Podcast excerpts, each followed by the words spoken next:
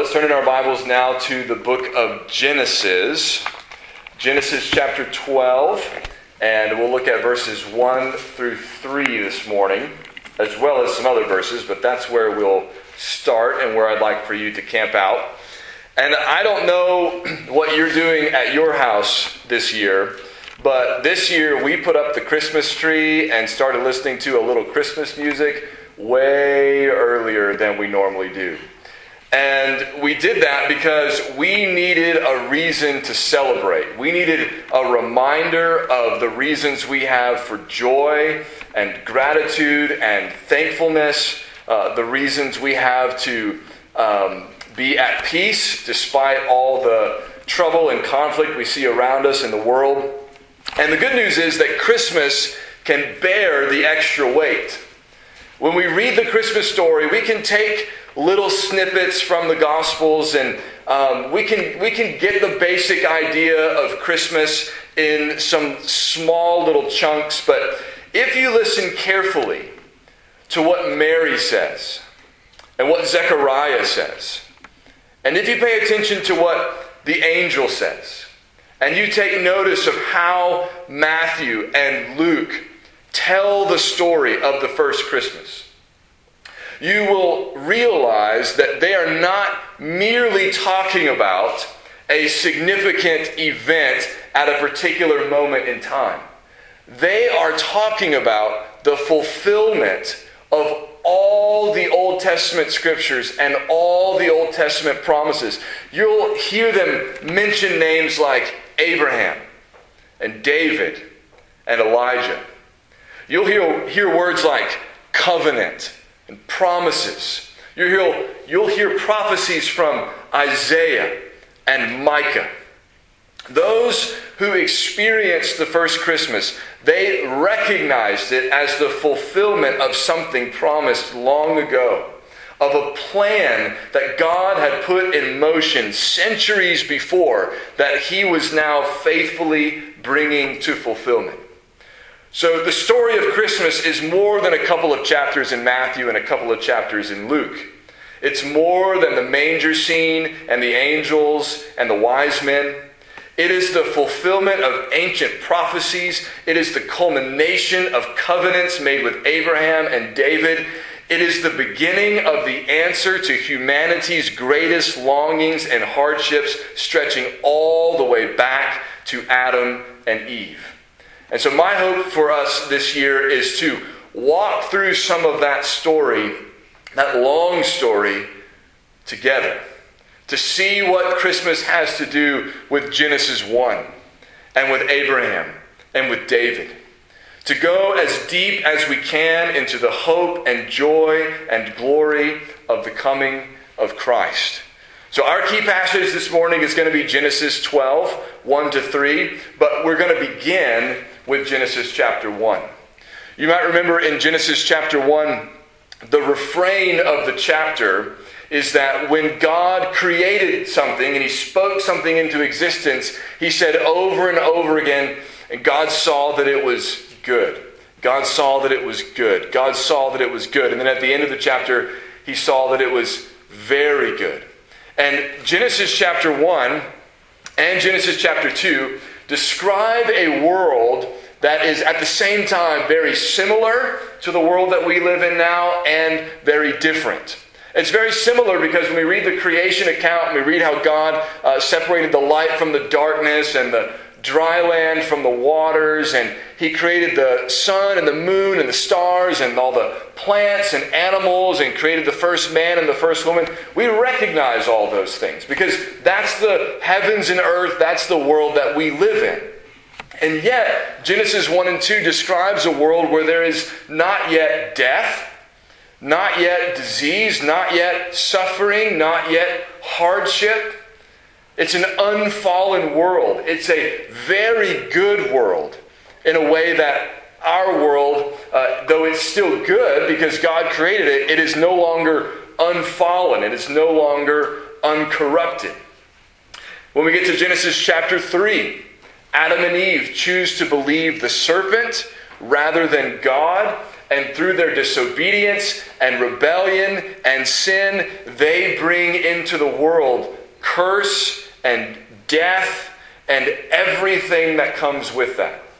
Marriage is made harder, childbearing is made harder. Just living and eating is made harder. Adam is told he's, he will eat bread by the sweat of his brow. When we get to Genesis chapter 6, there is corruption and violence running rampant upon the earth, and so God decides to wipe out most of humanity through a flood as the just judgment for their sin and corruption. He saves one family, saves Noah and his sons, and Noah's wife and his sons' wives. But even after they come off the ark into what is, in essence, sort of a new creation, a, a, a fresh start, we still see sin, corruption. Uh, we move into Genesis chapter 11, where um, people will try to build a tower into the heavens to make a name for themselves in direct disobedience to God's instruction to spread out over the face of the earth and to, to fill the earth. And so, after the initial blessing that God pronounces on creation, He blesses the animals and tells them to be uh, fruitful and multiply. He blesses the first man and the first woman in Genesis 1:28 and, and tells them to be fruitful and multiply and fill the earth. After that initial blessing, what we see is curse and judgment and corruption. And so when we read that first part of the story, Genesis 1 through 11, we're reminded that we were created to live under the blessing of God, but because of humanity's sin and rebellion against God, instead we live under the curse of God. We live under the judgment of God as a result not only of Adam's sin, but our own sin. We are reminded that God doesn't owe us his blessing, but we crave it. We long for it. And often we seek it in the wrong places. But when we get to Genesis chapter 12, we begin to get the answer to a couple of questions. One is Is God going to let us stay under the curse, which is what we deserve? Or is he going to do something to restore his blessing to us, the blessing that we need? And if he's going to restore that blessing to us, how is he going to do it? How is he going to bring that to pass? Genesis chapter 12 begins to answer that question. Now, there are a couple of hints, even before chapter 12, that let us know not all hope is lost. Right? Um, in chapter 9, when Noah comes off the ark with his family, God blesses him like he blessed Adam and Eve and tells him and his sons also to be fruitful and multiply and fill the earth just like he told Adam and Eve. In Genesis 9 26, uh, Noah blesses the Lord. He says, Blessed be the Lord, the God of Shem. And that blessing of the Lord, the God of Shem, is also sort of a way of blessing Shem. And from Shem, from his line, is going to come Abraham. And from Abraham is going to come the restoration of God's blessing upon the earth. Here's what God says in verses 1 through 3 of Genesis 12. It says, Now the Lord said to Abram, that was his name at this time, later it'll be changed to Abraham. The Lord said to Abram, Go from your country and your kindred and your father's house to the land that I will show you. And I will make of you a great nation, and I will bless you and make your name great, so that you will be a blessing. I will bless those who bless you, and him who dishonors you I will curse. And in you all the families of the earth shall be blessed. Now, there are three things that God promises to Abraham in that passage. the first one is the, is the promise of land. He tells Abraham to leave the land that he's from and go to a new land that God is going to show him, a new land that God is going to provide for him. The second thing he promises him is that he is going to bless him. And that's a key word for us, right? We've already noticed there's the blessing in the beginning, then there was the curse, and we're wondering, is God going to bless his people again? And here we're told not only is God going to bless Abraham, but at the end of verse 3, he says that in Abraham, in you, all the families of the earth shall be blessed. So, just as in the beginning, God blessed his whole creation now, God is saying once again, I'm going to bless all the families of the earth. I'm going to bless people from all over the place. And Abraham, I'm going to do it through you. It's through Abraham and through his family that God is going to restore his blessing to the earth. Now, how is he going to do that? How is God once again going to bring blessing upon the earth. Well, he's going to do that through the third promise he makes to Abraham, which is the promise of offspring. He tells Abraham that he's going to make him a great nation. Well, how do you become a great nation? We got to have some children, right? You got to have some people. And then later he tells Abraham in verse 7 to your offspring i will give this land right so he promises abraham that he's going to have a numerous offspring he's going to make him a great nation and he's going to bless all the families of the earth through him now that shouldn't catch us by surprise because also from the beginning god has been connecting his blessing to children to offspring again back in genesis when god blessed adam and eve what was the blessing he pronounced over them? The blessing was be fruitful and multiply and fill the earth. And when he blessed Noah and his family after the flood, it was the same thing. God blessed them and said, Be fruitful and multiply and fill the earth. And not only that, but back in Genesis chapter 3, after Adam and Eve had sinned because Eve listened to the serpent and then Adam listened to Eve. God pronounced a curse on the serpent, and part of the curse against the serpent was actually a blessing for us, a promise for us. When God said to the serpent, I will put enmity, or hostility, between you and the woman, and between your offspring and her offspring. He, one of those offspring, he shall bruise your head, and you shall bruise his heel. So, from the very beginning, God has been connecting his blessing and his most uh, significant and earliest promise to offspring, to children. And all through the story of Abraham, after God says, I'm going to bless all the families of the earth through you. And we wonder, how is he going to do that? The whole story of Abraham, it revolves around all three of those promises the promise of land, the promise of blessing, and the, problem, the bless, uh, promise of children.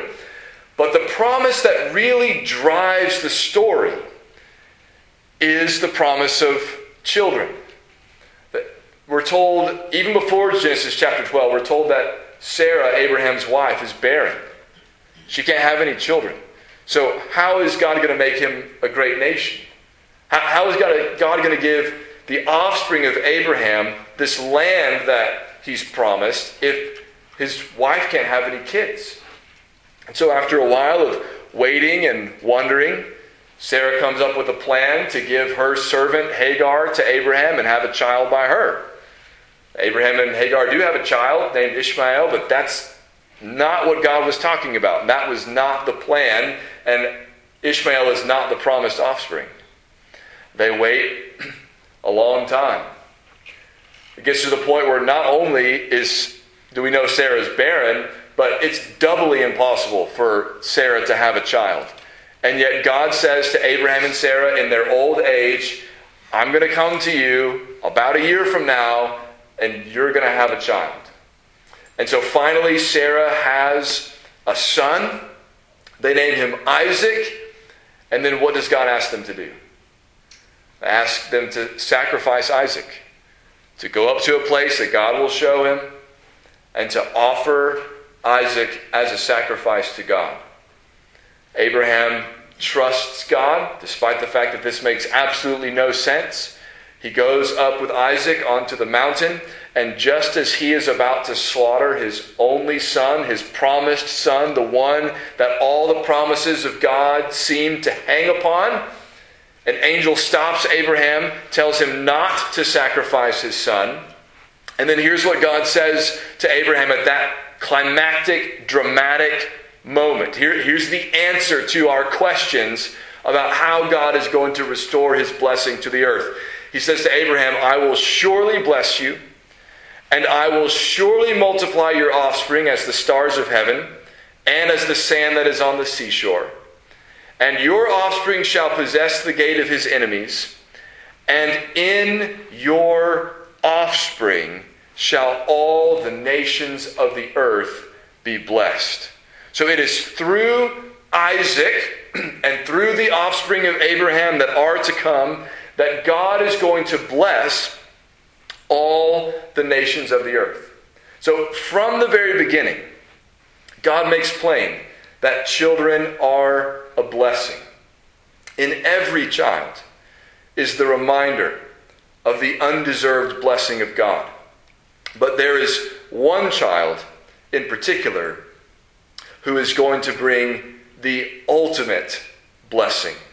And of course, that child is Jesus. And it's no accident that the New Testament makes very clear to us that Jesus is the offspring of Abraham.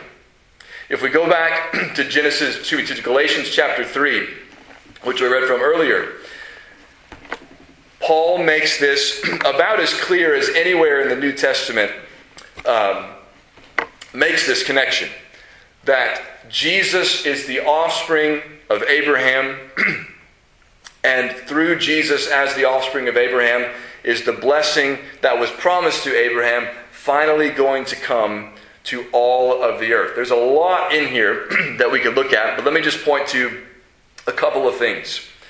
Notice in verse 8 that Paul, of, of Galatians chapter 3, that Paul quotes our key passage from Genesis chapter 12. He says in verse 8, the scripture, foreseeing that God would justify the Gentiles by faith, preached the gospel beforehand to Abraham, saying, In you shall all the nations be blessed. So Paul's saying, when God said to Abraham, Abraham, I'm going to bless all the families of the earth through you. That was an early preaching of the gospel. That was a declaration that God was going to justify even the Gentiles, even the nations, by faith. That they would be counted right with God, that they would have their sins forgiven by faith. And that, that good news was going to come to the world through Abraham. And how did that happen? Look down at verse 16. Paul says the promises were made to Abraham and to his offspring. That's what we've just seen in Genesis. it does not say, and to offsprings, referring to many, but referring to one, and to your offspring, who is Christ. In other words, Paul's saying all along, the offspring of Abraham that God was promising and preparing us for was the Messiah, was Jesus, was the Son of God come in the flesh. And those promises of blessing that God was making all the way back in Genesis chapter 12, they were ultimately meant to come to us from the beginning through the one ultimate offspring of Abraham, and that is Jesus the Messiah himself. But how is God going to bring blessing to people like us who deserve the curse? Paul answers that in verses 13 and 14. Christ redeemed us from the curse of the law by becoming a curse for us. For it is written, Cursed is everyone who is hanged on a tree, so that in Christ Jesus the blessing of Abraham might come to the Gentiles, that is, to us, to all the nations. Jesus came and died on the cross, taking our place, taking our sin, taking our curse in our place so that we would no longer be under the curse of God, which is what we deserve, but instead the blessing that God promised to give to the nations through Abraham would come to us not just through Abraham, but ultimately through Christ himself, the ultimate offspring of Abraham. This is the good news of Christmas. This is the good news of the gospel. This is what we want everyone to hear and know and believe. And Paul wraps it up in a nice little package for us. There's a great little summary of Christmas in Galatians chapter 4, verses 4 to 5. I'll close with these verses. he says, But when the fullness of time had come, God sent forth his Son, born of woman, born under the law, to redeem those who were under the law, so that we might receive adoption as sons. And that is what Christmas is all about. Let's pray.